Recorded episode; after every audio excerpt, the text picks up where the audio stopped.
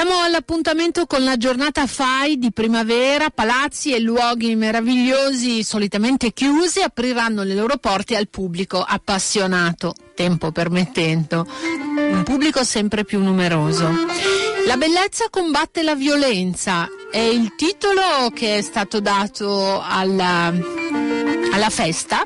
Perché Vittoria Chierici, un'artista che vive a New York, ha donato un'opera alla Casa delle Donne Maltrattate di Milano, Le Rose Blu. C'eravamo anche noi.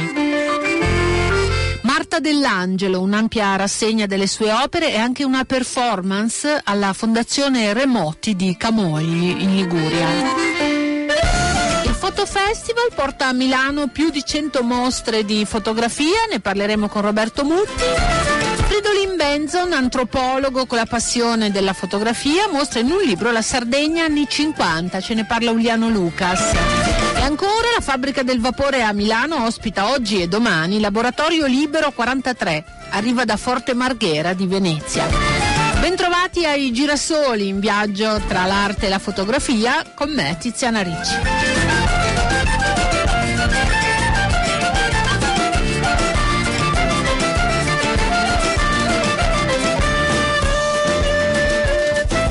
Allora, siamo alla 21ª edizione, se non sbaglio, della giornata FAI di primavera, che oggi e domani aprirà i battenti a un sacco di luoghi meravigliosi che solitamente non si possono visitare per iniziativa del FAI. Ne parliamo con Sofia Bosco che per il FAI si occupa proprio di questo. 21ª edizione, quindi effettivamente un appuntamento che è diventato forse il più importante per quello che è la cultura, la bellezza, la natura e quindi la loro salvaguardia nel nostro paese. Quali sono allora le novità di quest'anno? Sono tantissime, perché ogni anno, pensate voi, non si ripete quasi mai quello che è stato proposto nelle edizioni prima, quindi è veramente un'azione incredibile. La lista completa, perché sono oltre 700 luoghi, quindi non ve li posso dire tutti, la trovate comunque sul nostro sito che è www.fondambiente.it. Io vi do uno flash di 3 luoghi strepitosi. Per esempio ad Alessandria c'è la più grande fortificazione militare d'Europa, che si chiama la Cittadella, 70 ettari di costruzione che nessuno conosce, a forma di stella meravigliosa, che sarà aperta in questi giorni. A Roma eccezionalissimamente si apre la sede del Consiglio di Stato, che è un tribunale amministrativo ma che è anche il più bel esempio di manierismo che si sia conservato in città, con affreschi, pitture, reperti archeologici, una meridiana strepitosa, trompe-l'œil, cose magnifiche che normalmente non si vedono e saranno aperte per noi. A Milano? A Milano, Palazzo Serbelloni, stupenda sede dove è abitato Napoleone, Vittorio Emanuele, neoclassica, oppure la Sinagoga Na Maggiore, meravigliosa perché chi non la conosce, oppure il Palazzo dell'Informazione, che fu un edificio voluto da Mussolini come sede del popolo d'Italia, che conserva un mosaico di Mario Sironi stupendo, che nessuno conosce, che si chiama l'Italia Corporativa. Sono visite guidate in questi luoghi meravigliosi e solitamente chiusi al pubblico. Si può partecipare liberamente o come funziona? Dunque noi chiediamo, certo è aperto a chiunque vuole venire, e noi chiediamo ovviamente un piccolo contributo volontario oppure anche un contributo di €2 mandando un SMS al 45501, perché abbiamo bisogno di far passare il messaggio che la cultura è di tutti, che questa è un'eredità che abbiamo tutti avuto in regalo e che la dobbiamo conservare, però sono aperte a tutte. Abbiamo anche come grande novità di quest'anno, oltre i civili apprendisti Cicerone, che sono i giovani che avete visto nelle passate edizioni e che sono in crescita, sono ormai 21.000 quelli che ci aiutano, un nuovo progetto legato a queste giornate che si chiama Un ponte tra culture. Cos'è? Sono visite che avverranno in 80 città, fatte anche per gli extracomunitari, quindi per quegli stranieri che lavorano in Italia, che non sono di origine europea spesso e volentieri, quindi sono magari asiatici oppure... Quindi ci saranno guide della loro lingua? E saranno persone formate da noi per diventare mediatori culturali, che nelle loro lingue gli spiegheranno questi luoghi.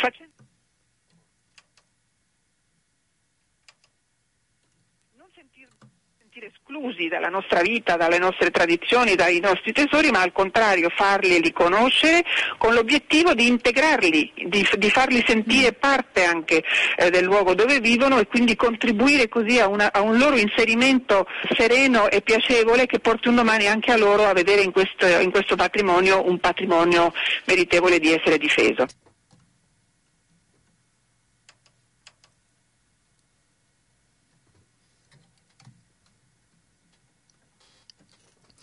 Allora, questa era Sofia Bosco del FAI e noi adesso ci dobbiamo spostare, torniamo a Milano, perché la bellezza combatte la violenza. È stata intitolata così una festa per accogliere Le Rose Blu, un'opera di Vittoria Chierici, donata alla Casa d'Accoglienza delle Donne Maltrattate di via Piacenza 14 di Milano. E noi siamo andate a questa festa. Allora, Marisa Guarnieri, presidente onoraria adesso della Casa delle Donne che abbiamo visto nascere. Quanti anni fa? 25. Complimenti. Siamo invecchiate insieme, tutti. È vero. Sarà bene. Bene, bene. Senti, la bellezza può salvare dalla violenza. Perché la bellezza combatte la violenza? Perché le donne hanno bisogno di star bene, quindi di avere intorno cose belle, cose nuove, non essere assistite ma essere sostenute nel loro protagonismo. Allora questa grande pittrice, la Vittoria Chierici vi ha donato un'opera. Questa opera meravigliosa, Rose Blu, che si chiama Rose Blu, molto grande. E io ho pensato subito, la venderanno per raccogliere fondi, invece no. La teniamo e la teniamo qui perché questo è il luogo della risposta telefonica immediata, il centralino d'emergenza, quindi la bellezza fa molto bene anche a loro, a Patrizia e a Sara che sono le responsabili dell'accoglienza. Gli fa proprio bene avere una cosa bella qua vicino. Senti Vittoria, posso farti una domanda? Sì. Allora, io ho letto cose bellissime di te, scritte anche da Corrado Levi, però vorrei che ci spiegassi come nasce quest'opera Rose Blu. Allora, questo dico per gli ascoltatori che è su fondo blu, questi elementi che sono dei fiori, delle rose blu, come in un cielo, no? Sì, è vero. Dunque, intanto questo fa parte di un pezzo molto più grande, che è dislocato a Milano in 3 sedi. Una è il Circolo della Rosa, e si chiama Rose Rosse. Era un politico in tutto di 4 metri per 3. L'ho realizzato tra il 1991 e il 92 a Milano, rose blu e poi rose gialle, di fatto erano i 3 colori primari. Poi la cosa particolare di questo lavoro, poi ti dico della rosa, ma è che la tecnica è fatta in un modo per cui il lavoro cambia nel tempo, perché il pigmento è instabile, non è fissato, quel pigmento che qui è blu lapislazzulo. Beh sì, un blu... Fa venire in mente i quadri del Rinascimento. È un po' più blu, più scuro questo qua. Blu Klein. No, quello è anche più chiaro. Questo qua secondo me è un po' un blu. È Blu Vittoria Chierici, perché peraltro è stato trattato in un modo che non è come la polvere di pigmento che tu compri e basta, è diverso. Poi ecco, quello che volevo dirti è che siccome questa polvere appunto è diversa ed è pesante rispetto all'altra, rimane attaccata alla tela ma non è fissata, per cui nel tempo chi fa un segno, chi fa una ditata nel trasporto eccetera, il lavoro è diventato così. All'inizio era tutto completamente omogeneo. Quindi prende l'intervento, l'impronta di chi lo tocca. Sì, questo è molto importante. Poi la rosa è una cosa importante, ci sono stati degli studenti che hanno fatto un lavoro per noi di comunicazione e hanno fatto un quadro, si chiamava La Via Rose. E allora a me piace molto questa idea di rispondere alle donne in difficoltà dicendo hai diritto a una via in rosa. Sì, la rosa per me ha un significato che forse va oltre il simbolo, hai capito?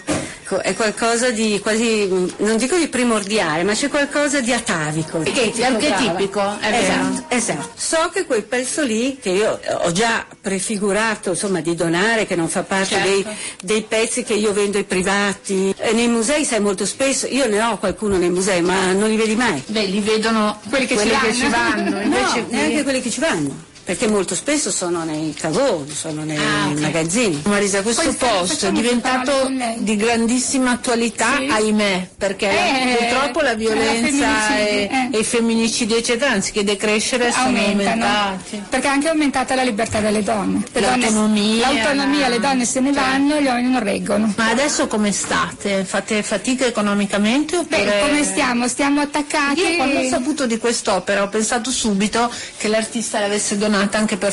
Insomma, per far cassa. se proprio arrivassimo alla disperazione lo faremmo, però diciamo che in questo momento il rapporto col Comune di Milano è buono e quindi anche se i soldi arrivano pochi e ogni tanto, però è chiaro che l'impegno il Comune se l'è preso. Nei primi anni il vostro problema era quello di essere riconosciuti dal Comune adesso per il valore del lavoro che fa. Certo, adesso noi altre associazioni abbiamo siglato un protocollo col Comune di Milano, cosa che non si era mai fatta, quindi con gli obiettivi da raggiungere rispetto alle donne, e quindi il rapporto è buono, diciamo, ecco, però noi siamo sempre allerta.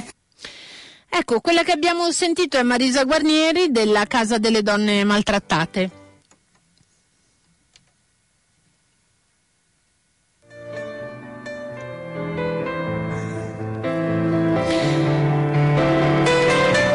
Allora, voi potete andarlo a vedere questo dipinto alla casa di accoglienza che si trova in via Piacenza al 14, è aperta dal lunedì al giovedì dalle 13 alle 19.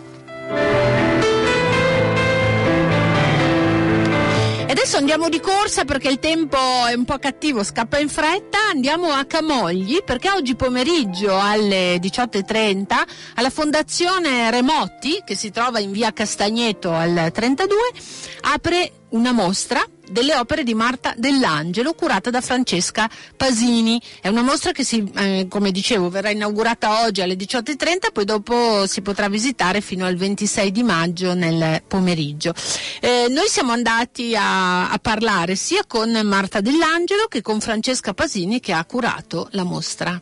Non ha un titolo, ha un nome, Marta Dell'Angelo. Ci tenevo che ci fosse, essendo che è un personale della Marta, che di fatto diventa un'antologica molto importante, che ci fosse il suo nome, cioè nel senso che è il suo lavoro, è lei stessa che dà il titolo a tutti i lavori, nel senso che non si chiamano Marta Dell'Angelo, ma nel senso che questo suo grande lavoro sull'idea del corpo e sulle posizioni, sui movimenti che lei fa in questi quadri straordinari che hanno tutti un fondo bianco molto,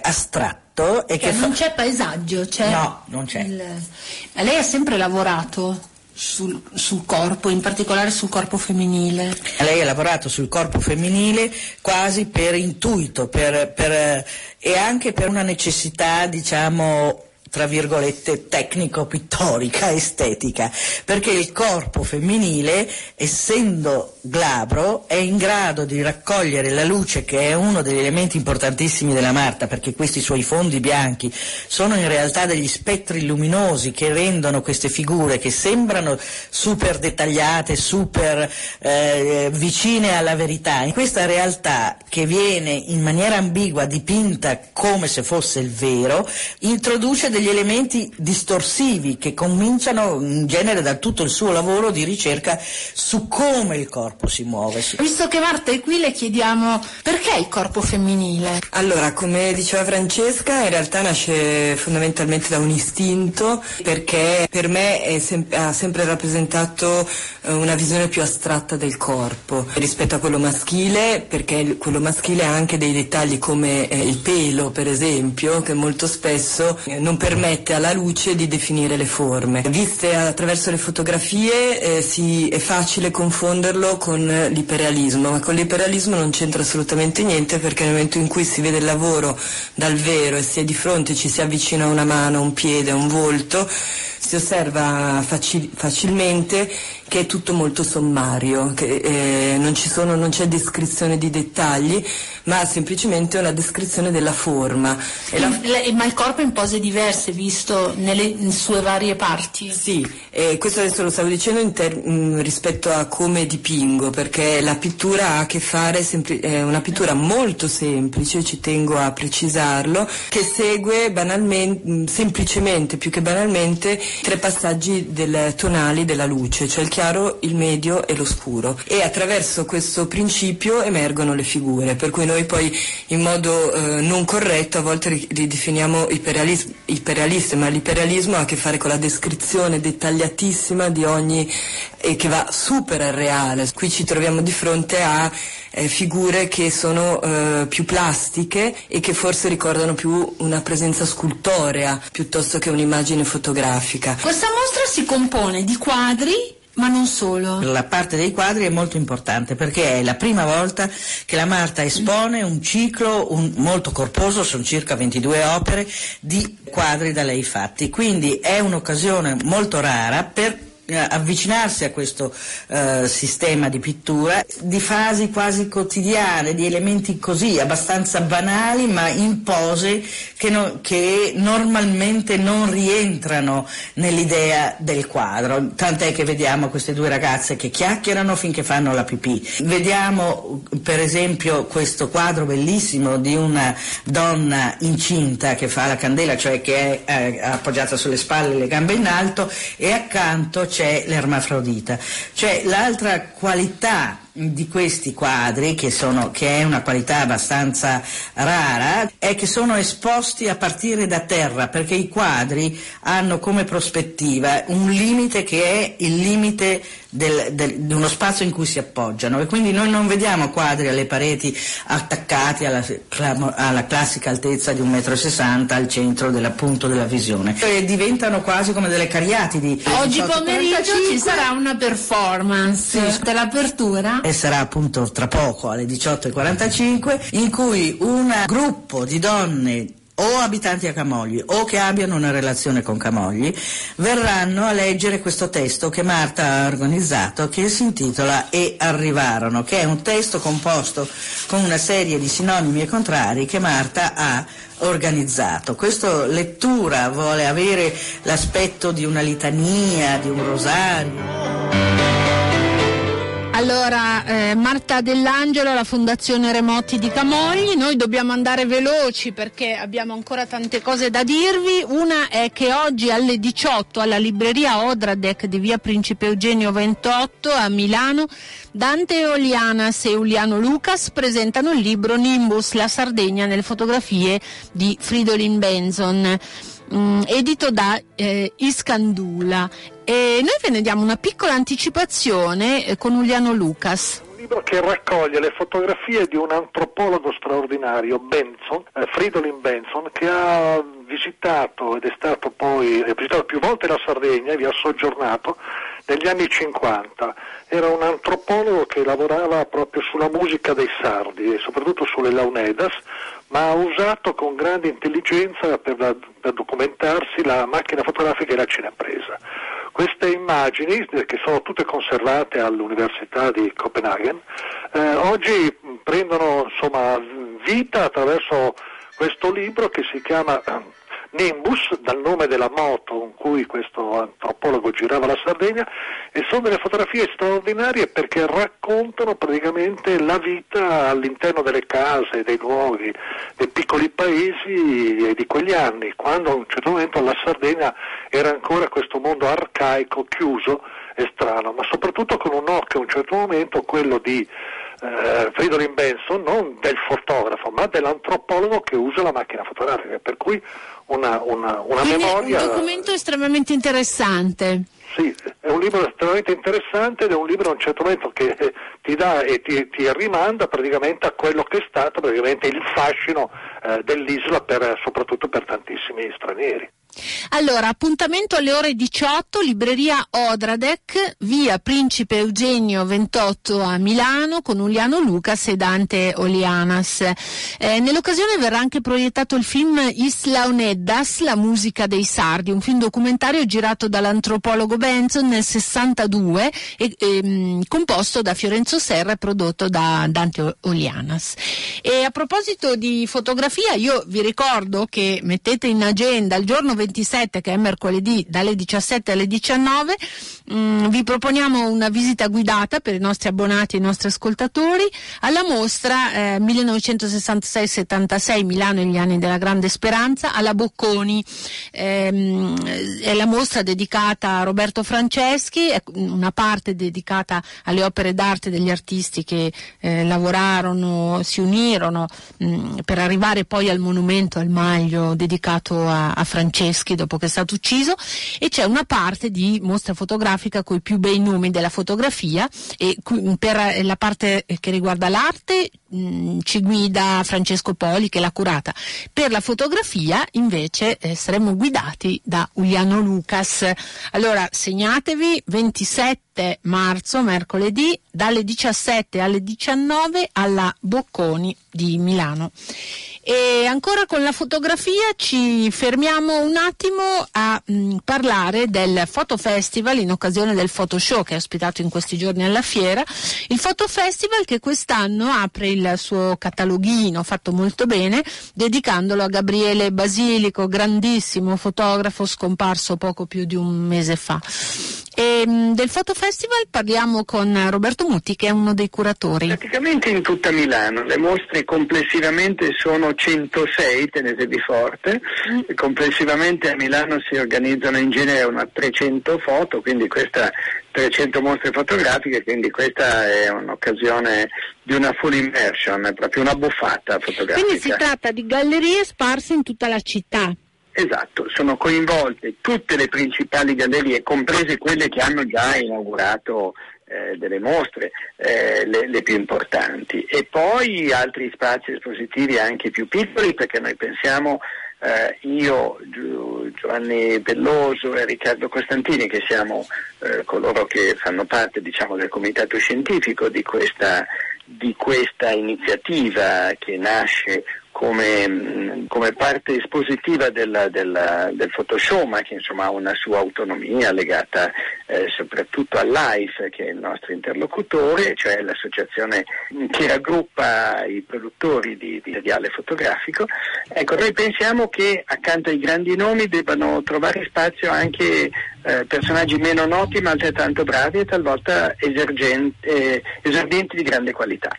Ricordiamo la filosofia di questo Foto Festival, perché nasce un po' in concomitanza al Photo Show che è ospitato dalla Fiera Milano City dal 22 al 25 marzo, quindi però il Foto Festival è molto più ampio. Sì, la filosofia nasce da quest'idea. Milano è sicuramente la capitale della fotografia, perché qua ci sono la maggior parte dei fotografi, delle case editrici, degli stampatori, di tutti coloro che contribuiscono alla diffusione della fotografia, anche dei collezionisti. E quindi per questa ragione noi abbiamo pensato di coinvolgere totalmente la città, aprirla nel modo, scusate se uso questo termine, si usa troppo spesso a sproposito, ma il più democratico possibile, ma in modo concreto questa democrazia deve essere intesa, cioè il catalogo è in distribuzione in 7.000 copie in tutte le gallerie, assolutamente gratuito. Questa è una bella notizia di questi tempi. Assolutamente, l'abbiamo sempre fatto e continuiamo a farlo. Roberto, volevamo chiederti due segnalazioni, due o tre mostre che vale la pena di non perdere. Allora, intanto la vera cosa è prendetevi il catalogo e andatele a vedere tutte, perché è molto difficile segnalarle. Però vi segnalo un paio di cose, come si dice, delle chicche. Uno è al Museo Bagatti Valsecchi, dove faremo una mostra di giovani fotografi dello spettacolo. Si chiama Uno spettacolo di fotografia questa mostra e si inaugurerà il 23 aprile. E l'altra mostra che vi posso segnalare, che è molto interessante, è quella di Franco Donaggio, che è un autore che rappresenta in modo particolare le città in un modo molto bravissimo, molto fotografo artista, mi viene da dire. Esatto, è della galleria Anni D, è già appena stata inaugurata, e quella in via Lovanio, giusto? In via Lovanio, esatto. Lasciamo il Foto Festival perché ne parleremo in questi giorni, perché molte delle mostre non sono ancora state aperte, si apriranno nei prossimi giorni, e voglio dedicare questi ultimi minuti a Terra. È una mostra che fino al 14 di aprile potete vedere alla Fabbrica del Vapore a Milano, entrando è il primo laboratorio di sinistra, e che ospita oggi e domani Laboratorio Libero 43. È di Forte Marghera di Venezia, e Claudio Grassetti ne fa parte. Noi ne abbiamo parlato con lui perché oggi pomeriggio e domani pomeriggio il laboratorio è aperto a chi ha voglia di andare a sentire, a vedere come lavora e magari anche a provare. Spieghiamo cos'è il Laboratorio Libero 43. Intanto, quando è nato? Vabbè, è nato in realtà 3 anni fa, perché era nato Stefano e fraternali, si erano spostati dall'Accademia di Urbino, si erano spostati e avevano portato tutti i macchinari là perché c'era la possibilità di utilizzare questo posto. Arte o artigianato? Loro sono spostati con il discorso dell'arte, invece io sono arrivato 2 anni fa, perché sono stato invitato da loro e sono quello che rompe le scatole perché amavo l'artigianato. Beh, io ho cominciato a fare la serigrafia nel 69, nel 68 facevo il fotografo, poi ho fatto incisione, ho insegnato per la New York University nel 78 ancora, e con l'Icata facevo le tecniche sperimentali dell'incisione. Dopodiché con Mastroianni sono passato alle sculture bronzo, accidatura di metalli, stampa su, piombo. E adesso al laboratorio fai queste cose? E poi ho cominciato nell'88 a fare il vetro. E niente, faccio tutte queste cose. Sì, esatto. Ma al laboratorio? Sì. Al laboratorio. Intanto è a Forte Marghera, che è un posto particolare, no? Sì, che era un insediamento austriaco e francese, a seconda del periodo. Ma così interessante Forte Marghera? Perché è stato un bosco e poi quando vai là non ti viene più voglia di andare fuori, infatti molte volte vado là perché devo lavorare 2 ore, invece sono là tutto il giorno, perché ci sono anche i ristorantini, c'è gente brava, e poi anche il rapporto tra la gente non è più quello di scambio di chiacchiere e basta. C'è stata una bonifica di questo luogo? Sì, perché tutti quanti in prima persona si sono impegnati per rendere il posto vivibile e usufruibile per il loro lavoro. Anche voi col vostro laboratorio? Come? Dico, anche voi col vostro laboratorio? Esatto. Noi da un tugurio che c'era abbiamo tirato fuori dei laboratori per la litografia, per la calcografia, E hanno anche scoperto una tecnica ecosostenibile, non tossica, e riescono perfino a far stampare ai bambini delle magliette. Allora, se volete andare a vedere come lavorano, oggi pomeriggio dalle 14:30, quindi da adesso praticamente alle 18:30, e anche domani pomeriggio il laboratorio vi accoglie alla Fabbrica del Vapore in via Procaccini al 4 a Milano. Poi chiudo con qualche segnalazione. Lisa Ponti, figlia del genio Gio Ponti, fa i suoi disegni meravigliosi e inaugura una mostra al Centro Botanico di via Cesare Correnti al 10 oggi pomeriggio a Milano. Sempre nel pomeriggio alle 16 si inaugura un viaggio biografico tra documenti inediti, libri, fotografie, video e 100 tra disegni e dipinti di Testori, per celebrare i 20 anni dalla scomparsa, dove alla Casa Testori di Novate Milanese a Milano. E poi vi ricordo che al PAC ha aperto e durerà fino al 9 giugno la mostra di Jeff Wall, che sono 42 opere in mostra con i suoi grandi lightbox, questo fotografo canadese bravissimo di cui vi posso già anticipare che vi parleremo ampiamente lunedì in Babel. Il Girasole termina qui, vi do appuntamento a sabato prossimo, ciao a tutti.